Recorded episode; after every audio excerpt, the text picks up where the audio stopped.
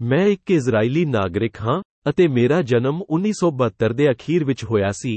ਬਹੁਤ ਸਾਰੇ ਮਾਮਲਿਆਂ ਵਿੱਚ ਜਿੱਥੇ ਮੈਂ ਆਪਣੇ ਘਰ ਲਈ ਬਿਜਲੀ ਉਪਕਰਨਾਂ ਦਾ ਆਦੇਸ਼ ਦਿੰਦਾ ਹਾਂ ਮੈਨੂੰ ਇੱਕ ਸਮੱਸਿਆ ਹੈ ਜਦੋਂ ਮੈਨੂੰ ਆਪਣੇ ਘਰ ਵਿੱਚ ਉਤਪਾਦ ਨੂੰ ਸਹੀ ਜਗ੍ਹਾ ਤੇ ਲਿਆਉਣ ਵਿੱਚ ਸਹਾਇਤਾ ਦੀ ਜ਼ਰੂਰਤ ਹੁੰਦੀ ਹੈ ਮੇਰੀ ਸਰੀਰਕ ਅਪਾਹਜਤਾ ਕਾਰਨ ਮੈਂ ਆਪਣੇ ਆਪ ਨਹੀਂ ਕਰ ਸਕਦਾ ਸਹਾਇਤਾ ਪ੍ਰਾਪਤ ਕਰਨ ਦਾ ਕੋਈ ਤਰੀਕਾ ਨਹੀਂ ਹੈ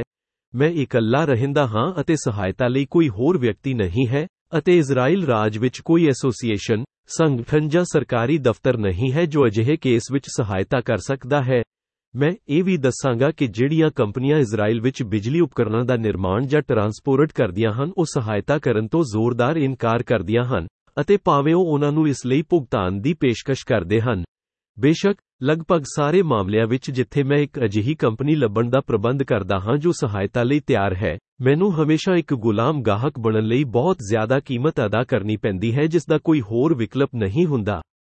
ਇਹ ਕੇਸ ਇਜ਼ਰਾਈਲ ਰਾਜ ਵਿੱਚ 9 ਸਤੰਬਰ 2023 ਨੂੰ ਲਿਖਣ ਦੇ ਸਮੇਂ ਦਾ ਹੈ ਮੈਨੂੰ ਨਹੀਂ ਪਤਾ ਕਿ ਵਿਸ਼ਵ ਦੇ ਦੇਸ਼ਾਂ ਜਾਂ ਖੇਤਰਾਂ ਵਿੱਚ ਇਸ ਖੇਤਰ ਵਿੱਚ ਸਥਿਤੀ ਕੀ ਹੈ